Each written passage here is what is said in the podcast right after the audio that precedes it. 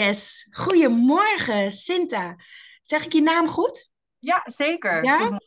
Yeah. We gaan uh, een gesprek hebben over uh, jongeren met autisme. En het autistisch spectrum in ieder geval. Jij bent daar een, een specialist in. Ik had al even mm. gekeken op je LinkedIn. Uh, dat je nu scholingsmanager bent.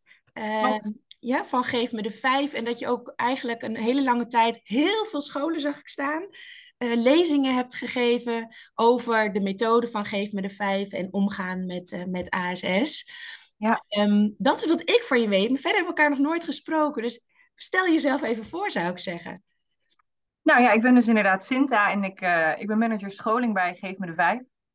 Uh, niet alleen dat, ik uh, ben ook nog steeds trainer, spreker, uh, voornamelijk in het onderwijs. Um, en ja, Geef me de Vijf is een, een praktische methodiek voor de omgang met mensen met autisme. Uh, en eigenlijk breder dan dat, zeker in het onderwijs. Voor iedereen die extra duidelijkheid nodig heeft, uh, werkt Geef me de Vijf ontzettend goed. Ja. En wat ik, wat ik doe voor ons is, uh, is het verspreiden eigenlijk van die methodiek. Die is ontwikkeld door Colette Bruin. En haar missie, en daarmee ook mijn missie, is het verspreiden van de methodiek als een olievlek over Nederland. En uh, ja, dat doen we door middel van cursussen, uh, lezingen. Dus zoveel mogelijk mensen uh, laten zien hoe ze duidelijker kunnen zijn. Uh, om zoveel mogelijk, um, nou ja, zeker op scholen, leerlingen... Um, ja, te betrekken bij het onderwijs en uh, ze ook gewoon te laten ontwikkelen en groeien. Oh, geweldig. Nou, ik, ben al, ik heb nou al helemaal zin in dit gesprek. Nou, mooi. Hele mooie missie ook. En ik ben ook benieuwd, voor, ik weet niet of je dat ook wilt delen, wat jouw eigen link is met A S S. Ja, zeker wil ik dat, uh, ja zeker wil ik dat delen. Um, nou, ik noemde net al eventjes dat, uh, uh, dat Colette de Bruin grondlegster is van de methodiek. En uh, zij is daarnaast ook mijn tante. Oké. Okay. En dat betekent dat ik eigenlijk ook de methodiek, maar ook een, een ja, eigenlijk bijna een soort passie voor, voor, um, voor het stukje autisme uh, heb, uh, ja, met de paplepel ingegoten heb gekregen. En um, ik heb zelf een, uh, uh, een oudere broer met, uh, met een diagnose in het autistisch spectrum. En mijn, uh, mijn opa uh, ook. Uh, en uh, dat betekent dat het dus ook in de familie zit. En in eerste instantie heb ik altijd heel hard geroepen dat ik daar zelf nooit iets mee ging doen, want... Hè, er werken al zoveel mensen in onze familie uh, voor onze organisatie. En ik ga echt wat anders doen. En ben op die manier als leerkracht en orthopedagoog in het onderwijs beland. En daar dus ervaring op gedaan. En ja, weet je, uiteindelijk dan uh, um, kom je dan toch weer met een omweggetje bij hetzelfde terecht. Want toen kwam ik erachter dat het lesgeven aan deze leerlingen toch wel het allerleukste is wat er is. En dat ik heel graag andere mensen ook wil Uh, meegeven hoe je dat nou op een, uh, op een fijne manier in positief contact kan doen. Ja. Dus ja, zodoende uiteindelijk toch ook uh, um, met mijn uh, tante gaan samenwerken. En uh, um, om dus ook die methodiek verder te verspreiden. Ja, ja, maar dus specifiek in mijn geval wel veel op scholen. Om die reden ook. Omdat ja. ik daar ervaring heb. Ja. Ja. Nou, dat is hartstikke passend natuurlijk voor het werk wat ik ook doe. Omdat ik ook heel veel met scholen werk. Um, en daarnaast ook met ouders en tieners. Dus um, als we uh, het, uh, hè, want ze noemen tegenwoordig A S S, uh, ze, oh. autisme, hoor, ja, je hoort het nog wel, maar het is in principe volgens mij, als we het correct zouden zeggen, A S S, hè, het autistisch stoornis spectrum. Ja, autisme spectrum stoornis. Net andersom. Ja, ja, ja, ja, ja. Nee. Ja. Ja. Um, hoe zou jij het omschrijven? Dat hoeft helemaal niet wetenschappelijke beschrijving, maar puur vanuit jezelf. Hoe zou jij het beschrijven, een, een jongere uh, in dat spectrum? Ja, in één woord is het een informatieverwerkingsstoornis. Um, dat is in één woord, dus dat is heel kort door de bocht. Um, in, de, in de praktijk, ja, wat je ziet is dat er, um, dat er heel veel informatie uh, tegelijk binnenkomt. Uh, dat geldt voor ons allemaal. Het brein van iemand met autisme is wat dat betreft helemaal niet uniek. Uh, we krijgen heel veel informatie binnen op een dag. En het verschil is dat er bij iemand met autisme die informatie in ontzettend veel details binnenkomt. Dus een mega talent. Uh, je ziet dat deze jongeren ontzettend goed zijn met details. Het lastige daarvan is dat er vaak een gebrek aan overzicht is. En dat heel veel, die heel veel van die details zijn ook nodig om het plaatje helemaal compleet te krijgen. Mm. Um, dus ja, je ziet dat er verschillende dingen in dat brein gebeuren. Um, die bij iedereen gebeuren. Alleen op het moment dat het uh, vaak op dagelijkse basis fout gaat in die informatieverwerking. Ja, dan zie je belemmeringen ontstaan voor het dagelijks leven. En daarom Wat bedoel je met fout gaan? Nou, dan zie je dat de informatie die binnenkomt, die komt uh, niet volledig aan. Uh, of die komt soms helemaal niet aan.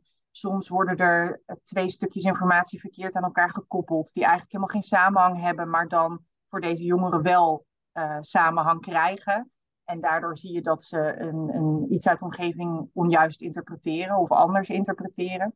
Heb je daar een voorbeeld van, om het, om het even heel goed te begrijpen? Want het is dus eigenlijk, zoals ik het voor me zie en wat ik ook wel eens heb gelezen over autisme, dat er een soort afslag verkeerd genomen wordt in de hersens bijvoorbeeld. Dat ze daardoor verkeerd koppelen. Ik weet niet of dat klopt, ja. en, maar het is makkelijker misschien met een praktisch voorbeeld. Wat voor een afslag er, zeg maar, of hè, waar het misgaat. Ja, wat, uh, waar je bijvoorbeeld aan kunt denken is, uh, is dat er een hele uitleg wordt gegeven over een, uh, over een opdracht.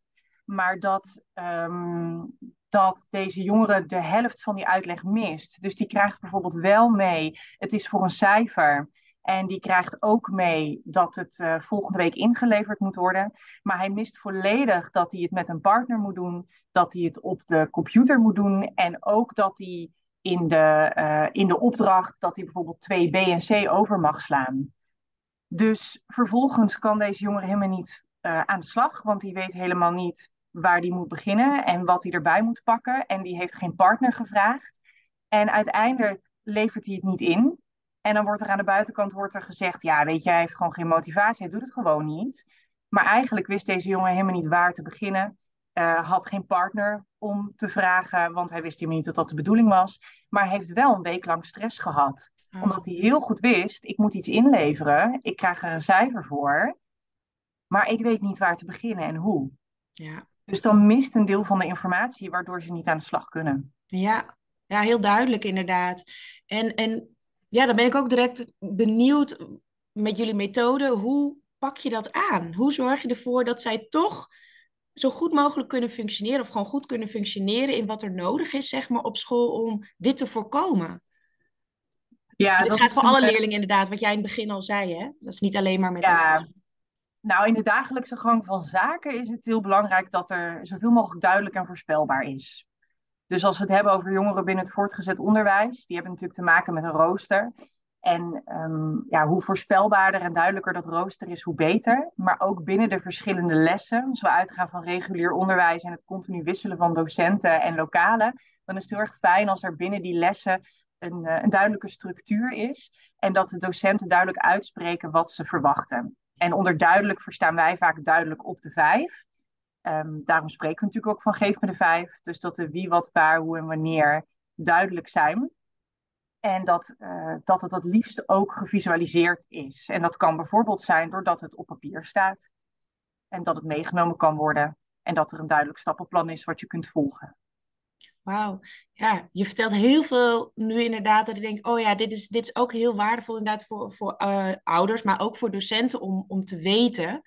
Ja. Um, ja, heel mooi. En je zegt ook van dat je helder maakt wat je verwacht. Wat ik heel veel zie gebeuren in het onderwijs, dat er heel erg focus ligt op wat ze allemaal niet goed vinden gaan. Ja. En waar ze niet tevreden over zijn. En leerlingen kunnen ook, als ik vraag van wat gaat er goed, wat gaat er niet goed, is het blaadje met wat er niet goed gaat binnen no time vol. En wat er wel goed gaat, twee, drie dingetjes kunnen ze vaak bedenken en dan stopt het. Ja. Jij geeft eigenlijk ja. nu aan dat juist belangrijk is, en dat is eigenlijk ook wel logisch, maar het gebeurt volgens mij in de praktijk niet zoveel, wat je juist wel wil zien. Klopt, de, uh, praten in de wat wel is echt cruciaal. Uh, ook omdat als je praat in wat er allemaal niet goed gaat, dan is het nog steeds niet duidelijk wat je dan wel graag zou willen zien en hoe je daar dan komt. Ja. En ik herken heel erg wat je zegt. Ik heb zelf in speciaal onderwijs gewerkt en daar kwamen ouders binnen voor een oudergesprek en je zag de, de spanning zat al heel hoog. Uh, zij zaten eigenlijk al in de vechtstand, want zij wisten nou, we moeten, we moeten weer in de verdediging over ons kind. Ja. En op het moment dat je dan het gesprek begon met nou, het gaat ontzettend goed, we zijn heel erg uh, blij met, uh, met uw zoon of dochter, hè, want dit en dit en dit. Dan uh, zag je ouders niet eens direct ontspannen, maar dan zag je ze vooral verbaasd kijken. Ja. En soms gingen ze alsnog in de verdediging, omdat ze gewoon zo gewend waren te horen te krijgen wat er nu allemaal weer mis was gegaan. En wat het kind nu allemaal weer niet of niet goed doet. En uh, ze wisten gewoon niet beter dan, nou hè, uh, we moeten met, uh, met een gestrekt been het gesprek ingaan, want er zal wel weer wat komen. Ja, Ja, en dat, ja, dat is heel herkenbaar inderdaad. En dat hebben ouders, herken je dat ook bij de tieners? Hoor je dat ja. ook bij de tieners, dat die datzelfde ervaren? Ja, dat absoluut. Maar ook dat ze zo vaak te horen hebben gekregen wat ze allemaal niet goed doen. Dat ze daardoor of de, ja, de handdoek in de ring gooien, de motivatie natuurlijk volledig verliezen. Ja, logisch. Ja. Um, ook dat ze zelf heel snel weerstand hebben. Ja. Um, omdat ze er ook zelf al van uitgaan dat het toch allemaal niet gaat lukken. Want ja, die ervaring is er ook. Maar ook weinig vertrouwen soms in onderwijs, in, uh, in de docenten.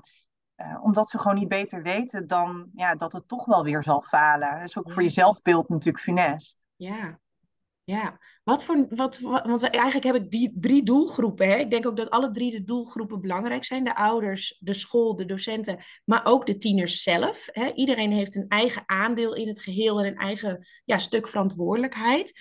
Ja. Als we beginnen bij de tieners, wat, wat voor... tips zou je aan tieners kunnen geven in, dit, in deze situatie? En ik zeg altijd, ja, we kunnen de ander niet veranderen, maar wel hoe jij zelf ermee omgaat. He, dus uh-huh. handvatten geven wat zij zelf kunnen doen om zich staande te houden ja, in deze maatschappij, in deze samenleving, in het onderwijs. Uh-huh. Hoe, hoe kijk jij daar tegenaan? Wat, wat de rol van de tiener is in dit geheel? Nou, dan schuif ik toch een klein stukje wel ook naar de omgeving, want die zijn hier wel in, in nodig. Ja. Um, maar op het moment dat we, dat we de tiener zelf hun eigen ik leren, dus leren wat zijn hun krachten, maar ook wat vinden ze lastig en daar vooral taal voor geven, um, dan, dan kun je denken aan, hey, uh, altijd als jij, uh, um, als jij iets uh, onduidelijk vindt, dan uh, ga jij heel erg knijpen met je handen. Ja, ja. Daaraan kun jij bij jezelf merken, maar daaraan kunnen wij ook zien dat jij eigenlijk een vraag hebt. En als we dan deze tiener leren om... als hij dat herkent bij zichzelf, naar de docent toe te stappen en de vraag te stellen. Mm-hmm. En dan dus een antwoord te krijgen. Dan uh, leer je dus de tiener om eigenlijk zijn eigen onduidelijkheid op te lossen. Ja, door om hulp te vragen. Daar heb je wel taal voor nodig. Je moet weten, hè, wat, wat moet je vragen? En je moet bij jezelf herkennen. Hé, hey, ik heb iets wat onduidelijk is. Of er zit mij iets dwars. Of... Um, er is iets gebeurd wat ik niet kan plaatsen. Dus je moet dat wel bij jezelf herkennen en de taal hebben om dan ook uh, te vragen wat je wil vragen. Ja. En dat moet, wat, dat moet echt specifieker dan dat we gewoon zeggen, ja, je moet om hulp vragen. Ja. Want wanneer doe je dat dan? En hoe doe je dat dan? Ja. En bij wie doe je dat dan? En daar is wel echt omgeving voor nodig om, om dat stukje ik te bouwen door heel veel te ondertitelen. En als ze dat vervolgens kunnen, ja, dan... heb je zelf ook de tools in handen om aan te geven bij die docent die het misschien, die het misschien niet snapt hoe jij in elkaar zit, om zelf aan te geven, hé, hey, dit is voor mij niet duidelijk genoeg. Ja. Ja, dan zit je echt in die cirkel van invloed. Ik weet niet of je die kent, dat de binnenste ja. cirkel echt gaat over, ja. dat is dat stuk inderdaad. Ja. En ik ben het helemaal met je eens dat de omgeving daarbij uh, nodig is om, om het op te bouwen. En, en begrijp ik het goed dat je dan eigenlijk zegt... je kan de leerling of, of je eigen tiener hierbij helpen door te benoemen wat je ziet, wat hij doet op zo'n moment. Hè? Dus dat knijpen in de handen wat je zegt bijvoorbeeld. Uh, ja. Of dat hij zich helemaal in zichzelf gaat keren en dat je daaraan ziet van hé, hey, er gebeurt iets, wat gebeurt er? En dat ze ja. daardoor de signalen zelf ook gaan herkennen. Ja, zeker. Of als ze juist uh, terugslaan naar buiten. Dus ja. heel um, uh, um, misschien wel agressief worden of gaan, gaan, gaan schreeuwen of schelden. Um, bijvoorbeeld als jongeren thuiskomen. Dat het dan ook heel fijn is als er vanaf de buitenkant benoemd kan worden. Hey, jij hebt een hele drukke dag gehad. Volgens mij zit je hoofd heel vol. Ja. Ga even lekker rustig uh, televisie kijken. En dan zullen we daarnaast bespreken wat er vandaag allemaal al dan niet is gebeurd. Ja, ja, ja mooi. Dus ook dat benoemen, zodat ze van zichzelf gaan herkennen. Oh ja, ik ben niet daadwerkelijk boos of agressief. Ik zit eigenlijk gewoon heel vol. Dus ik moet even een stapje achteruit doen. Ja, ja. Ja, heel, heel helder. Dat is dus het stukje van de, van de tiener. En het, we kunnen altijd veel meer bedenken natuurlijk. Maar ik denk dat dit de belangrijkste kern is inderdaad. Wat, wat de tiener kan doen. Als we dan naar de, naar de ouders gaan. Wat, wat zijn dingen voor ouders die ja, goed om te weten, zeg maar. Handvatten. Nou, dat ondertitelen is er dus één van. Dus heel ja. veel expliciet benoemen wat je, wat je ziet. En daarin dus de samenhang maken die de jongere zelf misschien niet maakt. Bijvoorbeeld door te benoemen. Nou, op donderdag heb jij altijd tot het laatste uur les. Dan zit je dus altijd vol. Dus het is niet handig als jij donderdagmiddag nog iets plant met vrienden. Dat kun je beter op dinsdagmiddag doen, want dan heb je een kort, korte dag. Dus dat soort dingen heel expliciet ondertitelen. Um, en daarnaast hebben wij, wat eigenlijk voor al deze groepen heel prettig werkt, hebben wij uh, um, strategiekaarten voor het huiswerk hebben wij gemaakt. En die zijn bij, ons, uh, bij onze organisatie nou tien jaar lang getest uh, binnen een huiswerkbegeleidingssetting. En als je het hebt over duidelijkheid creëren, ja, dat, dat doen die strategiekaarten voor alles wat leren leren betreft. Dus op het moment dat ouders die in huis halen, maar ook scholen die in huis halen en die de jongeren eigenlijk ja, leren hoe ze die kunnen inzetten, ja, dan help je alle drie de groepen met duidelijkheid creëren. Ja. Mooi. Is, is, dat een, uh, is dat gewoon echt letterlijk een kaart die je kan bestellen of kan downloaden? Of... Ja. Ja, het is een ringband. Oké. Okay. Ja, ja, die vanaf de bovenbouw basisschool gebruikt kan worden. Er zit bijvoorbeeld topografie in, maar ook een samenvatting schrijven, um, vragen beantwoorden, hoe doe je dat? Uh, maar er zit ook voor de bovenbouw van het voortgezet onderwijs, zit er bijvoorbeeld in een, uh, een, een verslag schrijven, een, um, een brief schrijven, een zakelijke brief bijvoorbeeld, of een betoog schrijven, een presentatie houden. Oh, ik ga direct straks na dit gesprek even kijken, want dat klinkt heel ja. goed. En ik denk dat heel veel tieners met en zonder autisme dit ontzettend ja. goed kunnen gebruiken. Ja, en we merken ook dat veel ouders, want daarom moet ik ook aan denken, dat veel ouders hier ook heel enthousiast van worden. Want die willen graag hun tieners zelf thuis ook helpen en begeleiden in het, uh, in het maken van huiswerk. Ja. Um, maar ja, zeker als je zelf niet uit het onderwijs komt, dan is het natuurlijk ook vaak de vraag, ja, hoe doe ik dat? Want... wat verwacht school van mijn kind? En als hij het al niet weet, hoe moet ik het dan weten? Ja, en daar, daar zijn die strategiekaarten echt ontzettend helpend voor. Ja, ja. Wauw, mooi. Ik ben, ik ben heel benieuwd inderdaad daarnaar. En ja, is dat eigenlijk ook het stuk wat docenten kunnen doen? Of hebben docenten ook nog een ander uh, ja, stuk wat ze kunnen doen om leerlingen te begeleiden in het proces? Uh-huh. Nou, dit helpt zeker. En, uh, en zoals ik er straks al zei, het duidelijk communiceren wat je verwacht helpt heel erg. En daar wil ik dan nog wel graag aan toevoegen. Wat ik zelf ook ontzettend belangrijk vind, is het aansluiten bij leerlingen. Ja. En daar, ja, daar bedoel ik mee te zeggen dat je um, dat je, je inleeft in die leerling en, en zijn of haar manier van denken. En dat je begrijpt dat als die leerling voor de vijfde keer aangeeft, ik snap het niet... Um, dat dat niet is omdat ze jou um, nou, willen zieken of omdat ze gewoon slecht geluisterd hebben. Maar omdat dat breine informatie in heel veel kleine stukjes verwerkt, waardoor er niet alles in één keer aankomt. En dus als ze voor een vijfde keer aangeven dat het niet duidelijk is, dat het toch echt betekent dat jij dan nog niet duidelijk bent geweest. Ja. Um, en door dan op dat moment te benoemen, hè, ik, ik zie of ik hoor dat jij het nog niet snapt. Zal ik even bij je komen zitten en dan kijken we er samen naar. In plaats van, ja, dan had je maar moeten luisteren. Ja, dat doet voor de relatie al zoveel. En voor het vertrouwen van die leerling, uh, dat die echt geholpen gaat worden. Ja. Maar ook voor je eigen vertrouwen dat die leerling het echt wel wil. Want iedere tiener en iedere leerling die wil gezien worden, die wil uh, complimenten krijgen, die wil goede cijfers halen. Die wil uiteindelijk een vervolgopleiding of een baan instappen met vertrouwen in eigen kunnen. Ja. Ja. En daar ja, is echt nodig dat, wij, uh, ja, dat, dat je als docent dat je aansluit en je inleeft in die ander. Um, en dan duidelijk aangeven wat je verwacht. Ja, hoor jij ook vaak op scholen als je dit aan docenten vertelt. Ja, ik ben het helemaal met je eens en het klinkt heel leuk, maar ik heb nog, nog dertig leerlingen. Ja, altijd. Ja, die krijg ik ook namelijk altijd. Ja. En die, wat is jouw ja, reactie zeker. Daarop? Uh, nou, die probeer ik eigenlijk altijd voor te zijn. Want ik ben, ik ben zelf die persoon geweest die in dat lokaal heeft gestaan met die dertig leerlingen. Dus ik snap hem helemaal. Ja. En wat ik nou uh, de kracht vind van wat we doen met Geef me de Vijf... En, en wat ook mijn ervaring is... is dat het voor iedere leerling helpend is om duidelijk en voorspelbaar te zijn. Ja. Dus als je dat in je, in je communicatie eigenlijk altijd bent... dus altijd praten in, in wat je wel verwacht... en altijd je, je instructies uh, kort en bondig houden... maar wel heel concreet en duidelijk... Um, bij iedere leerling, maar ook bij je hele groep aansluit... in plaats van alleen maar ja, wat je zelf voor ogen hebt... en je eigen doel uh, erop projecteren... ja, het werkt voor iedere leerling heel prettig. Ja. En je kan op een hele klas aansluiten... door op het moment dat ze bij jou het vierde lesuur binnenkomen... door te benoemen... jongens, wat komen jullie onstuimig binnen? Wat hebben jullie het vorige lesuur, hè? Wat hebben jullie gedaan? Ja, we hadden een gymles. En, en hoe is die gymles gegaan? Nou, uh, er kwam iemand een honkbal, kreeg het op zijn neus en er was bloed overal. En dan kan ik wel roepen, oh ja, ja, uh, uh, jeetje, dat is uh, heel wat, maar nu gaan we Engels doen.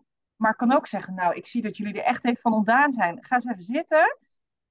even drie keer ademhalen en vertel eens even precies wat er nou is gebeurd en hoe jullie het hebben opgelost en uh, is het allemaal goed gekomen. En ja, dat kost mij dan vijf minuten van mijn les, maar daarna kan ik de overige lesuur kan ik door. En het, uh, het tegenovergestelde zou zijn dat ik zeg, ja weet je jongens, dit gaat allemaal van mijn lestijd af. Kom op, hup, hup, zitten. Um, en dat ze vervolgens het hele lesuur lang onstuimig blijven. Ja. Want eigenlijk hebben ze nog helemaal geen ruimte om door te gaan met, met jouw programma. Ja, ja en die ruimte die, die mag je als docent dan echt voelen en pakken. Want uiteindelijk helpt je dat meer, de leerling helpt het meer, maar ook jezelf en je les. Ja. En die is best wel, dat, dat kom je waarschijnlijk ook tegen in het onderwijs, lastig. Omdat ze best wel die druk voelen van, ja, ik moet mijn lesprogramma afkrijgen. En hè, de lesstof moet er doorheen. Maar uiteindelijk bereik je meer door die ruimte wel even te pakken. Want dan hebben ze weer ruimte om het op te nemen. In plaats van dat je het erdoor duwt, terwijl de leerling het eigenlijk niet kan opnemen. Ja, en je slaat volgens mij de spijker op zijn kop. Want, want die stress die, die ze voelen van bovenaf, van wat er allemaal moet gebeuren in een jaar. Ja, die is natuurlijk heel, uh, ja, heel hard aanwezig. Ja. Het is niet voor niks natuurlijk dat er zoveel docenten uitvallen in het onderwijs. Of zelfs gewoon helemaal stoppen en maar een ander beroep gaan zoeken. Ja. Omdat de druk van wat je allemaal af moet hebben en wat je leerlingen allemaal af moeten hebben, ja, die ligt inderdaad volledig op jouw schouders. Ja. Dus als je een paar honderd leerlingen hebt per week die allemaal hun lesprogramma aan het eind van het jaar gehaald moeten hebben en we moeten een bepaald slagingspercentage en een bepaald overgangspercentage, ja, die voel jij allemaal op het moment dat je in je handen klapt en zegt, jongens, kom op, we moeten aan de slag. Ja. En leerlingen voelen die ook ja. weer, hè, die druk. Dat, dat hoor ja, je natuurlijk. Ja. Ja, ja, ik snap hem heel goed. Ik ook. En daar ligt weer van, van bovenaf, ligt daar eigenlijk weer een taak. Ja. Om, om je, je team ook te laten voelen um, dat, er, dat er ruimte is ook voor het pedagogische. Ja. En niet alleen voor het didactische. Ja. Ja. Ja, dat pedagogische stuk en het sociale stuk is eigenlijk de basis voor dat je kan leren. En dat weten we volgens mij allemaal wel. Ja, maar in de praktijk... Ook. Ja, want docenten, echt de, de docenten die echt met hun passie voor de klas staan en met hun hart voor de klas staan, die voelen dat ontzettend. Die willen zo graag dat contact met die leerlingen bouwen. Dat, dat merk je, dat voel je, dat hoor je. Ja. Maar ze, ze zeggen eigenlijk continu, ja, de tijd is een probleem. Ja, die worden gewoon verscheurd tussen, ja. tussen, uh, tussen die twee. Ja. Ja. Dat wat moet en dat wat je eigenlijk aanvoelt, dat... Uh... Ja, en tegelijkertijd hoor ik kom op heel veel scholen um, uh, in een jaar. En er zijn ook scholen die dit ontzettend goed begrijpen, maar ook ontzettend goed hebben vormgegeven. Ja. En heb je daar een voorbeeld van hoe ze zoiets dan vormgeven? Um, nou, bijvoorbeeld door uh, het opzetten van trajectklassen. En dat is een, een term die kan bij scholen, er ja, kunnen ze een ander woord aan hebben gegeven. Maar dit is de term die ik het meeste hoor. Uh, waarbij ze eigenlijk maatwerk leveren aan leerlingen die wat extra's nodig hebben. En dat doen ze heel erg op individuele basis. Dus dat kan betekenen dat er leerlingen zijn die um, um, bij de start van de dag en bij het einde van de dag even een, een check-in en check-out momentje hebben van hoe het is gegaan. Soms zitten leerlingen bepaalde lesuren of zelfs hele dagdelen in die trajectgroep. Waar het rustiger is, waar ze meer individuele begeleiding krijgen. Waarbij ze even kunnen ontprikkelen voordat ze weer naar een andere les gaan. En wat scholen dan vaak heel goed doen, is dat ze de docenten die ze die trajectbegeleiding laten doen. Soms zijn het echt begeleiders, vaak zijn het ook wel docenten met een begeleidende rol bij hun takenpakket. Dat zijn vaak de mensen die deze jongeren heel goed begrijpen. Die daar ook heel veel rust en ruimte voor hebben om daar mee aan de slag te gaan. Maar die ook dat ontzettend leuk vinden om te doen. Dus dan zetten ze gewoon de juiste mensen op de juiste plek. Ja, dat werkt altijd goed, als je mensen in hun kracht zet natuurlijk. En dan zet je mensen die ook gewoon een passie hebben om die leerlingen binnenboord te houden, die zet je daarbij. Um, en dat doe je dan ja, uh, soms tien minuten op een dag, soms heel veel uren op een dag. Maar zo hou je je leerlingen allemaal binnenboord. Dus um, ja, voorkom je thuiszitters. Uh, laat je ze groeien in een rustige omgeving, zodat ze uiteindelijk weer alle uren of alle dagen um, binnen hun reguliere setting uh, zitten. Uh, maar zitten scholen of kinderen wel gewoon bij een eigen klas en bij een eigen school uh, gedurende de week. Ja, dat is hoe dat bijvoorbeeld op heel veel, op steeds meer scholen wordt dat op die manier ingezet. Ja, Ja, en dat wordt eigenlijk op een positieve manier gebruikt, hè? Want je hebt ook wel eens, ze noemen het dan anders, maar ook dat soort opties, maar dan vooral leerlingen die er veel uitgestuurd worden, dat ze dan opgevangen worden in een lokaal bijvoorbeeld, en dat er daar een gesprek aangegaan wordt. Ik denk dat de gedachte uiteindelijk, of het doel erachter, hetzelfde is, alleen dan wachten ze tot een escalatie, in plaats van dat Juist. ze voor zijn. Juist, ja. Nou, en als er iets is waar, waar, waar Geef me de Vijf zich mee bezighoudt, dan is het het preventief werken. Als we voor aan de poort duidelijk en voorspelbaar zijn, dan vermijden we veel van die escalaties. Kijk, alles, dat is natuurlijk ingewikkeld, want er gebeuren dingen op een dag. Maar dan kun je heel veel voorkomen. Door heel betrouwbaar te zijn, bouw je een goede relatie. Door te zeggen wat je doet en te doen wat je zegt, ben jij betrouwbaar als begeleider of als docent of als ouder. Dus die leerling weet ook dat hij op jou kan bouwen. En dan voorkom je inderdaad veel van die escalaties en eruit gestuurd worden. En um, als het dan een keer gebeurt, kun je ook veel makkelijker weer terug naar, um, naar de dag. Omdat die basis en die, die goede relatie daar ligt. Ja, laat je een leerling dan zelf kiezen um, om naar zo'n trajectklas te gaan? Of wordt dat opgelegd? Of, of wordt dat besproken? En kom je samen in overeenstemming van, nou, oké, okay, dat is verstandig. Hoe, wat zou jij adviseren daarin? Ja, iedere school pakt dat uh, op een andere manier aan. Ik denk wel dat zeker, zeker met tieners, die, uh, die weten en kunnen een hele hoop.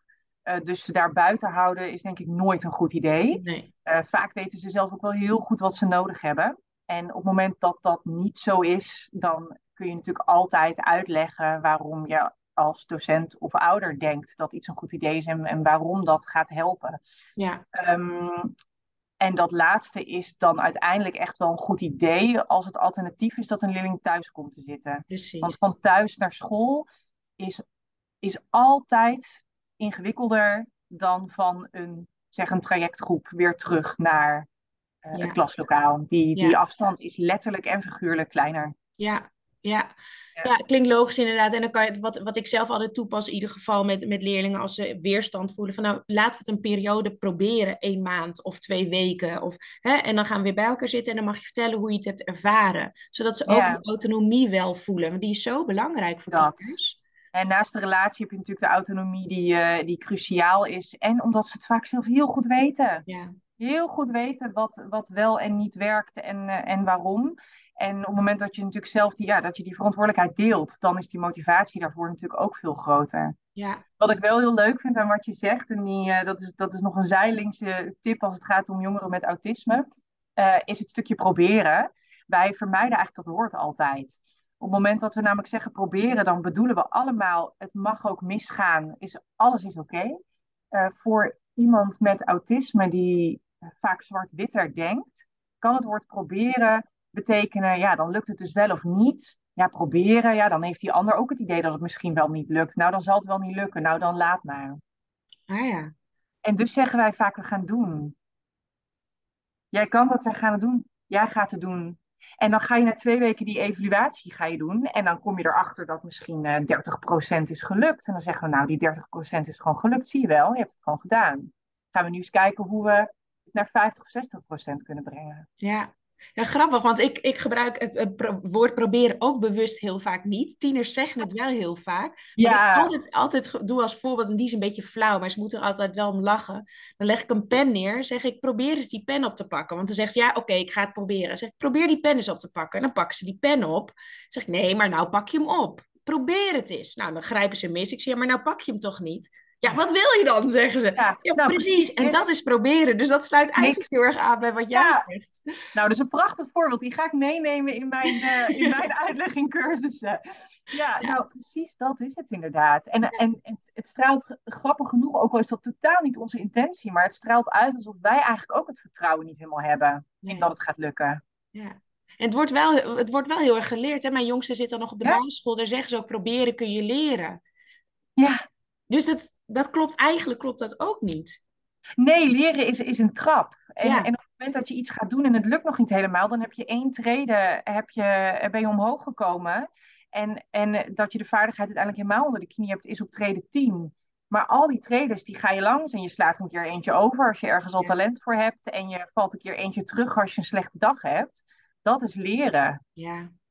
Ja, en maar... daar slaan we natuurlijk de plank mis met onderwijs door te richten op de cijfers. Maar goed, dat is een andere discussie hoor. Maar als je echt naar het proces kijkt, ja. naar die trap, zoals jij het heel mooi uitlegt, dan ja. is het altijd oké. Okay.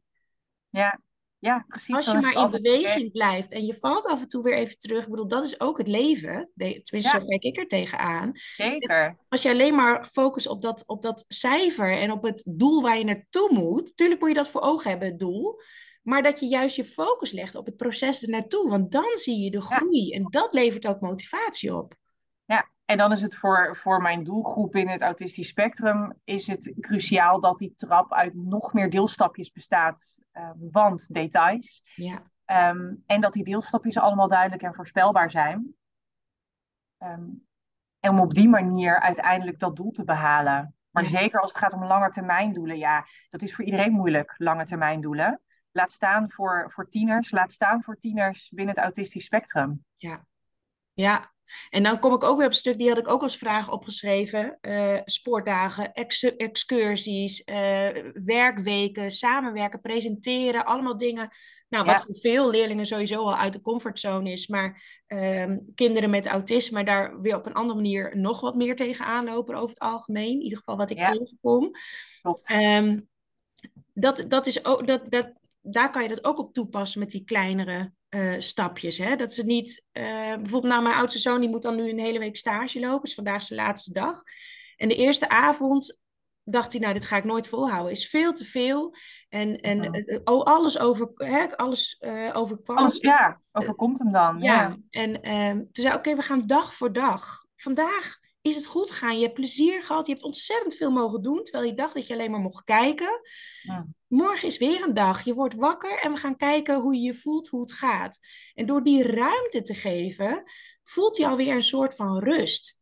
Ja. En als je, die, als je die ruimte niet geeft, dan denkt hij... oh ja, en dan heb ik nog die andere stage. En dan heb ik nog die werkweek. En alles komt opeens op hem af. En, en dat, ik weet niet of dat ook is wat jij bedoelt met die kleine stapjes. Dat je ook gewoon letterlijk per dag mag gaan kijken met een leerling soms. Ja, zeker. Dat zijn kleine stapjes. En in het kader van dit soort uitzonderingsmomenten, zoals een, um, een sportdag of een, of een stage of uh, um, een, een uitstapje. Um, daarvan zeggen wij altijd, je, je, je bouwt een basisfundament op. En dat heeft iedereen nodig in het leven om, uh, om te leven in plaats van te overleven. Um, dus dat basisfundament, dat is je, je dagelijkse duidelijkheid en voorspelbaarheid. Dat zijn eigenlijk alle altijd regels die er op een dag zijn. Um, dat je altijd op tijd op school moet zijn. Uh, hoe laat dat dat is. Je, je rooster wat hetzelfde is. Maar ook um, hoe je naar school toe gaat. Hoe je weer thuis komt. Wat doe je als je thuis komt. Nou, al die, die dagelijkse dingen. Dat is je basisfundament. En zoiets als een sportdag of een, of een, uh, een stageweek. Dat zijn daar de uitzonderingen op. En dat basisfundament moet duidelijk en voorspelbaar zijn. Die uitzonderingen. Die maken we nog eens extra voorspelbaar. Door die van tevoren... Uh, bijvoorbeeld uit te tekenen of uit te werken. Nou, het fijne van de, de huidige tijd is natuurlijk dat alles uh, op te zoeken is op internet. Dus op het moment dat jij naar een stageplek gaat, maar je hebt die stageplek toebedeeld gekregen, je bent er nog nooit geweest. Nou, dan kun je vast naar een website gaan met foto's. Kun je zien hoe het eruit ziet. Als je de mogelijkheid hebt om er wel een keertje langs te gaan of in ieder geval naartoe te fietsen, is dat heel erg fijn. Ik ken heel veel ouders die, als hun kind naar de middelbare school gaat, de hele zomervakantie 's ochtends de route fietsen met hun kind. Mm-hmm. Zodat als ze dan voor dag één gaan, dan is in ieder geval op school komen, is al zo ingesleten en duidelijk en voorspelbaar. Um, dan uh, um, is dat in ieder geval al houvast en duidelijkheid en, en fijn. Dus dat die uitzonderingen uh, nog, nog extra voorspelbaar maken door ze een dagprogramma uit te tekenen, door de uitzonderingen expliciet te benoemen, door uh, alvast een keertje te gaan kijken. Ik ken ook heel veel ouders die, als ze weten dat uh, kinderen op schoolreisje gaan naar um, zeg de Efteling, dan gaan ze zelf drie weken van tevoren al een keer met hun kind naar de Efteling. Dan hebben ze het al gezien. En wat dan zo fijn is, is dat je benoemt, nou hè, um, die Efteling, daar ben je nu geweest, daar heb je nu beeld van. Maar dit en dit is hetzelfde. Maar als jij dadelijk met school naar de Efteling gaat, dan ga je niet met de auto, maar met de bus. En wij bleven nu tot zes uur, maar met school gaan jullie om vier uur al terug. Want jullie moeten nog een poosje in de bus zitten en dan zijn jullie weer terug voor het avondeten. En als jullie met school gaan, dan eten jullie geen frietjes tussen de middag, maar dan neem je een boterham mee. Nou, dat je dus benoemt wat is hetzelfde en wat is er anders. Ja. Het vraagt voorbereiding eigenlijk. Hè? Het vraagt echt voorbereiding. En ik kreeg eergisteren nog van een ouder echt een, een prachtig voorbeeld van... Nou, dit ging over een thuissituatie, een, uh, uh, een verjaardag van familie... waar haar dochter nog nooit was geweest. En um, ja, die had heel veel weerstand, die wilde eigenlijk echt niet mee. Uh, dit meisje is acht, dus die moest mee.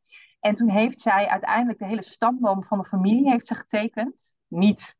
de hele, hele familie, maar hè, wat nodig was, om, omdat het meisje al wilde weten, waarom is dit dan familie? Zij dacht, ik ken die mensen helemaal niet. Nou, dat uitgetekend. En vervolgens uh, de hele verjaardag, um, het, het feestje helemaal uitgetekend. Dus vooral, hè, um, hoe laat zijn we daar? Wanneer gaan we weer? Wat doe jij als we daar zijn? Wat krijg je te eten en te drinken? Um, en uiteindelijk zei ze, had haar dochter er heel veel zin in en zij was kapot. En ze moesten nog gaan. Ja, dat kan ja, ik me voorstellen. Ja, nou zeker. En ik zei ook tegen haar, en het mooie is dat je de volgende keer, dan, uh, dan hoef je nog maar een kwart aan voorbereiding te doen. Want dan kun je al pakken, weet je, die stamboom heb je nu liggen en die voorbereiding heb je liggen. En je kunt pakken, weet je, nog die verjaardag. Nou, dit en dit is allemaal hetzelfde, maar nu is anders. De tijden zijn net wat anders en wie er is en waar we precies heen gaan.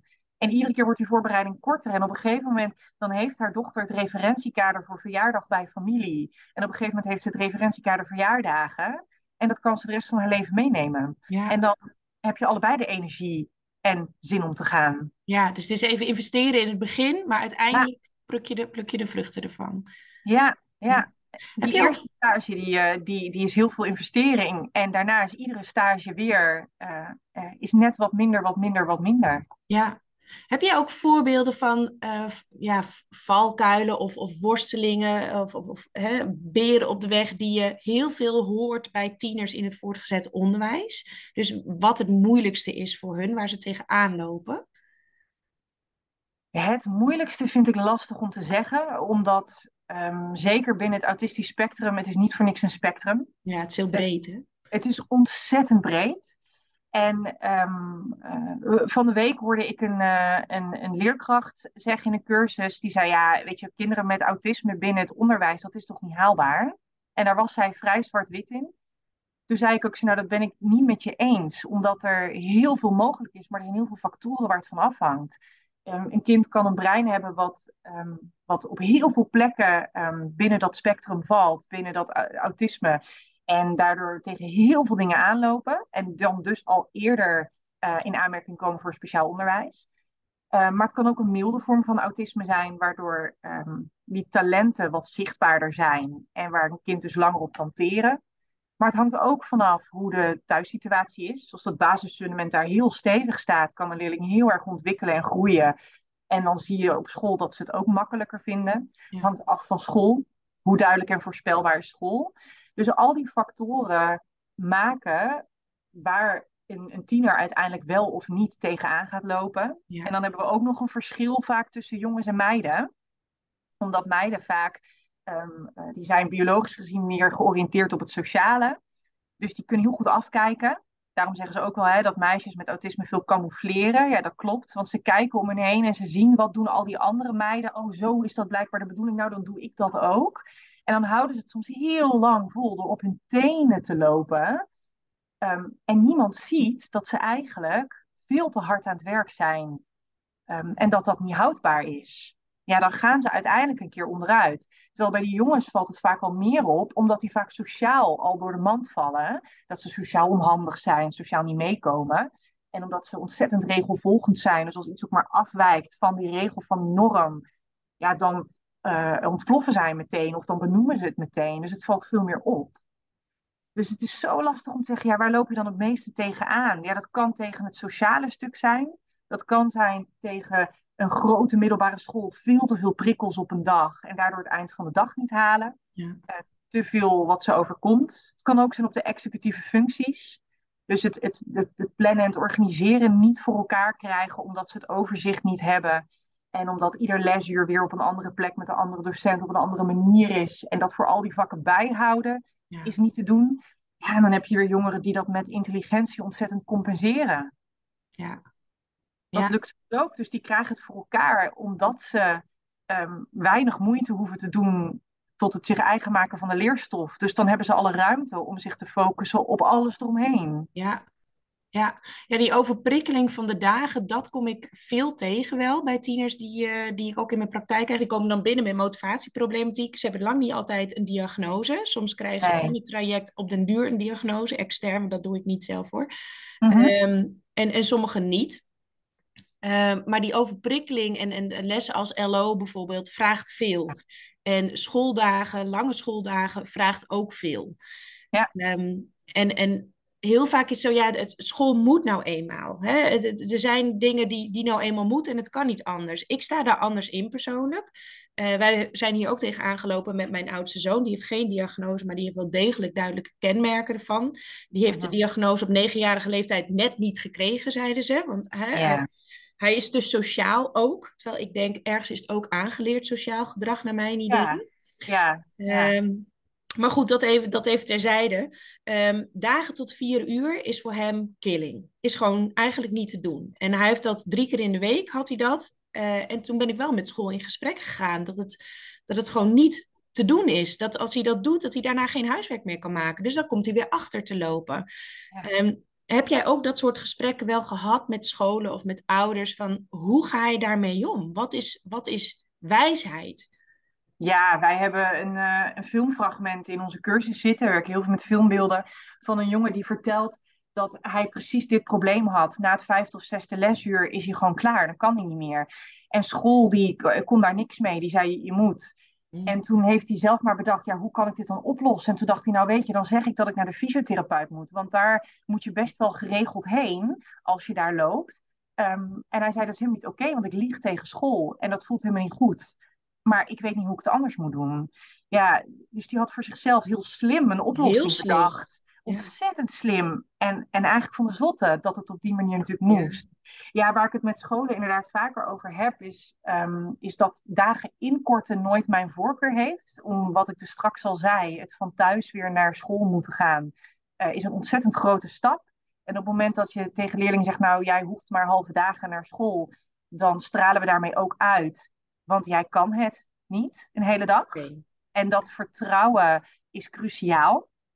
Um, en de, dus om die, hè, die stap weer, weer, van, van weer terug... die blijkt in de praktijk vaak ontzettend moeilijk. Dus als het niet hoeft, uitzonderingen daar gelaten... als het niet hoeft, liever niet uren um, naar huis. Dan liever zo'n tussenweg van bijvoorbeeld een, uh, een trajectgroep... waar je bijvoorbeeld die laatste twee uur naartoe mag... En daar al in alle rust en ruimte geen instructies meer, maar wel aan je schoolwerk kunnen zitten. Dat kan heel erg helpen. Ook bijvoorbeeld de pauzes verplicht moeten doorbrengen in een aula. Uh, daar zie ik heel graag uitzonderingen op. Sommige scholen hebben een lokaal die ze in de pauze beschikbaar stellen voor leerlingen die niet in de drukte willen zitten. En die mogen daar in stilte uh, hun boterhammen opeten. En die lezen uh, een boek, uh, die zitten een beetje op hun telefoon te scrollen. Um, oftewel, die, um, die kiezen ervoor om pauzemomenten of sommige pauzemomenten hun hoofd leeg te maken... in plaats van allerlei sociale input nog weer te krijgen. Um, maar ook kan het in hele kleine dingen zitten. Um, ik ken bijvoorbeeld leerlingen die, um, die ik heb geadviseerd dat zij vijf minuten eerder um, van les mogen wisselen. Want dan kunnen ze namelijk over een lege gang naar het lokaal lopen... in plaats van in de drukte van gangen. Ja. Um, ik ben een, een, een, voor de kerst een, uh, op een school geweest... en die hebben een uh, aparte, uh, uh, aparte trappen voor de docenten. Okay. Um, dat is heel mooi. En, uh, zodat docenten in alle rust zich kunnen voortbewegen naar andere lokalen. En je kunt uitzonderingen maken en zeggen... er zijn een aantal leerlingen en die mogen uh, met de docententrap... Ja. In plaats van, ja, dat kan al zoveel prikkels schelen als jij iedere leswissel, en als je er zes, zeven hebt op een dag, dat jij uh, op een trap mag lopen waar je alleen maar een aantal docenten treft, in plaats van platgedrukt wordt tussen tassen en andere leerlingen. Ja. Nou, dat kan al maken dat je het dan lesuur langer volhoudt. Ja. Dus het zit hem soms in hele kleine uitzonderingen maken, um, die ook heel normaal vinden, dat ook op die manier ondertitelen. Dat is niet bijzonder, dat is niet, oh, hij, zij mag iets wat anderen niet mogen. Nee, weet je, we hebben gewoon met iedere leerling hebben we gewoon zo her en der wat afspraken. En daar is verder eigenlijk helemaal niks bijzonders aan. Maar het kan net het verschil maken dat een leerling wel een hele dag op school kan zitten. Ja, ja. En ze leren daarmee ook um, ook weer dat stukje naar zichzelf kijken van... hé, hey, wat zorgt ervoor dat je overprikkeld bent en dat het te veel voor ja. je is? En dat is oké okay dat dat zo is. Dat hoort bij jou en dat mag er zijn. En hoe ja. kunnen we een weg vinden die voor jou helpend is... om toch datgene uh, vol te maken, de dag, het schooldag in dit voorbeeld... Um, ja. hè, zodat, zodat het wel voor jou te doen is. Nou, precies. En onze ouders daarbij rekening houden. Ik ben heel erg fan van schermtijd na schooltijd. Um, tuurlijk met inachtneming van wat een gezonde hoeveelheid schermtijd is voor de ogen. En, uh, en uh, nou, dat is allemaal belangrijk. En tegelijkertijd als je um, tot vier uur op school hebt gezeten en je komt thuis en je wordt meteen uh, naar buiten getrapt. Want ga maar lekker een potje voetballen. Ja, dan heb je dus weer dat je sociaal moet zijn. En weer in contact staan met mensen en weer prikkels. Um, hoe lekker als je even een half uurtje... Um, verstand op nul, eventjes kan, kan, kan scrollen of kan uh, televisie kan kijken. En even zakken voordat je weer in um, het avondeten gaat... waarin er verwacht wordt dat we gezellig vertellen over onze dag. Of naar een, een, een sportactiviteit gaat of naar muziekles gaat. Ja. Ja. Ja, mooi. Heel helder. En het is, ik ben het helemaal met je eens, wat je helemaal in het begin ook zei. Het, het geldt inderdaad eigenlijk voor iedereen. Hè, voor, voor alle tieners. Ik denk ook voor heel veel volwassenen wel, die hier zeker ook heel veel aan kunnen hebben. Uh, en, en daar sta ik ook heel erg voor, dat je echt naar het individu kijkt. Iedereen is oké okay zoals hij is. En de een heeft dit nodig, de ander heeft dat nodig. En het gaat niet... Ah. om goed of fout, ook niet bij docenten en ouders, maar vooral wat werkt en wat mm-hmm. werkt niet. En als iets niet werkt, met elkaar op onderzoek uitgaan, wat de mogelijkheden zijn, en dan ja, ja. toch het uitproberen, het doen, ja. het doen en testen. Werkt het? Werkt het voor, ja. voor de tiener, werkt voor de docenten, voor de ouders? En dat hoor ik jou eigenlijk ook heel erg zeggen. Klopt dat? Ja, zeker. Het is, uh, in, in, kort door de bocht is het duidelijk en voorspelbaar zijn. En als ja. iets dan toch niet, uh, niet gaat zoals je had verwacht, uh, eerst bij jezelf te raden gaan. Ben ik wel echt heel duidelijk geweest? Of ja. heb ik toch ergens ben ik nog iets vergeten? Je excuses aanbieden. Als je denkt, oh, ik ben helemaal vergeten dit te benoemen. Sorry, ik had jou nog iets moeten vertellen. Ja. En op het moment dat het dan uh, toch niet lukt, uh, in plaats van ja, hij doet het erom. Kijken en verplaatsen in die leerling. Wat maakt dat hij deze weg is ingeslagen? Um, en, en hoe kunnen we kijken inderdaad, hoe kunnen we hem weer terugkrijgen op wat handiger is voor deze leerling? In plaats van, ja, weet je, uh, hij doet het erom en uh, hij zoekt het maar uit. Ja, ergens gaat dat meer over onszelf misschien. Hè? Als, als we denken van, hij doet het erom, dat zegt eigenlijk iets over jezelf. Een bepaalde trigger dat je bang bent dat je in de maling wordt genomen, dat ze je niet serieus nemen. Dat, maar ook handelingsverlegen zijn. Ja. En durven, durven je, de, de deur van je klaslokaal durven openzetten. En over de gang te durven roepen, ik weet het niet meer. Ja, ja er zit nog steeds een taboe. Daar heb ik toevallig deze week nog op een school gezegd. Er zit nog steeds een taboe op. Ja. Als je moeite hebt met een leerling of met een hele klas, met klassenmanagement, dan voel je je direct een slechte docent. En dus praat je er maar niet over. Ik, er wordt wel steeds meer ook over gepraat. Dus de scholen waar ik kom, hoor ik wel van ja, we kijken wel bij elkaar in de les. Maar oh ja. het openbreken van, van dat taboe, dat, dat, is, dat is zo helpend voor iedereen. Ja, het is zo kwetsbaar. Het is ja. zo spannend. Het is ja. zo zeker als je dat al twintig jaar doet en, en je hebt zoveel ervaring. En dan, dan toegeven dat je nu toch tegen een leerling inderdaad of een situatie aanloopt waarin je het even niet weet. Um, ja, weet je, dat is ook, het is ontzettend moeilijk. Ja. Terwijl het zo mooi is, want hè, niemand zal, uh, ja, hoe zeg je dat? Nou, laat ik het even anders zeggen. Als ik er dan in een rapportvergadering zag, want ik heb zelf ook een tijd in het onderwijs gewerkt, achttien jaar. Ja. En die zat in een, in een uh, rapportvergadering. Iedereen, iemand stelde zich kwetsbaar op. Een docent, ja, ik heb zoveel moeite met deze klas.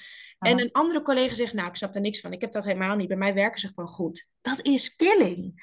Ja. Dat ik denk, wat... Dan ligt het aan jou.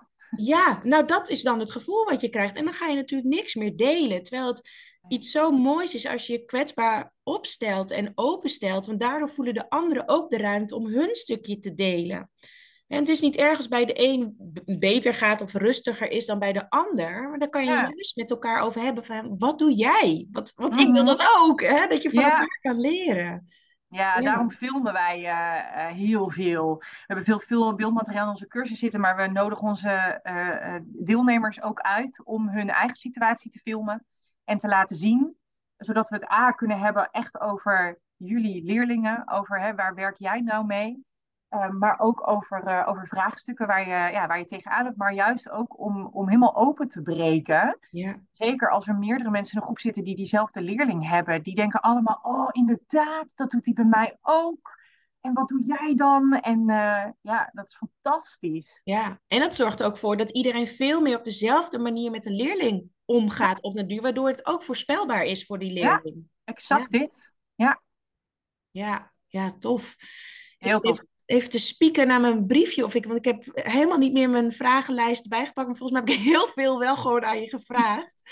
Uh, ik weet niet, of ben ik ook dingen vergeten te vragen naar jouw idee? Dat je denkt van ja, dit is echt wel waardevol. Dat, dat ouderdocenten of tieners dat weten.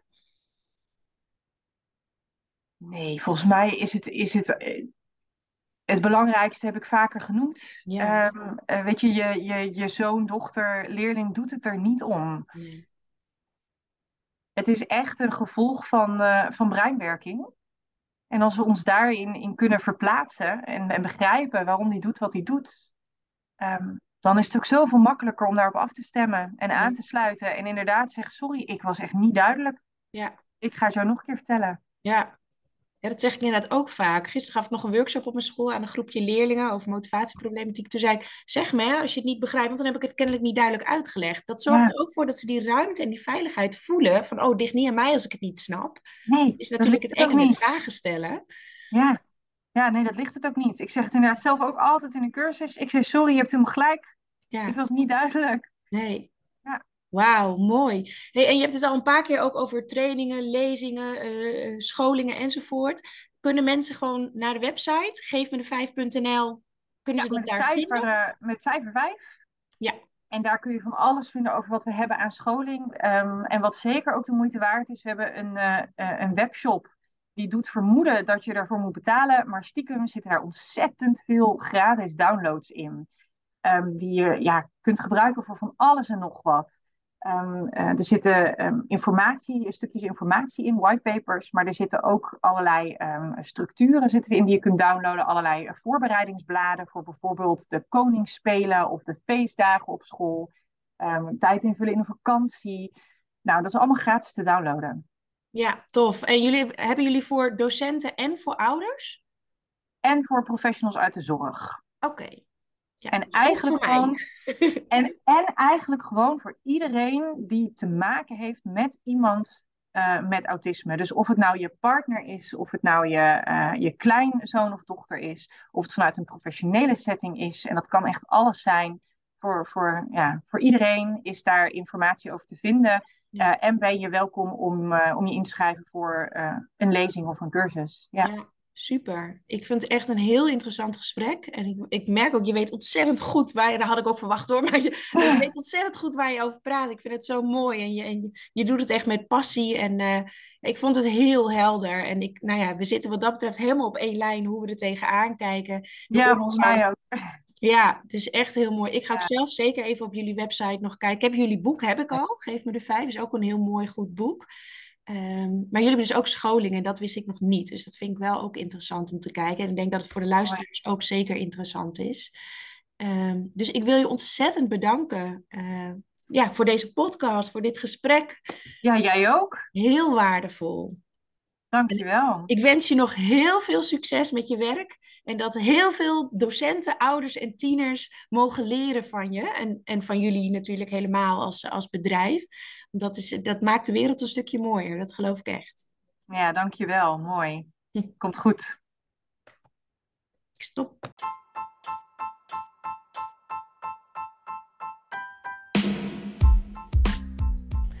Dit was weer de aflevering van deze podcast.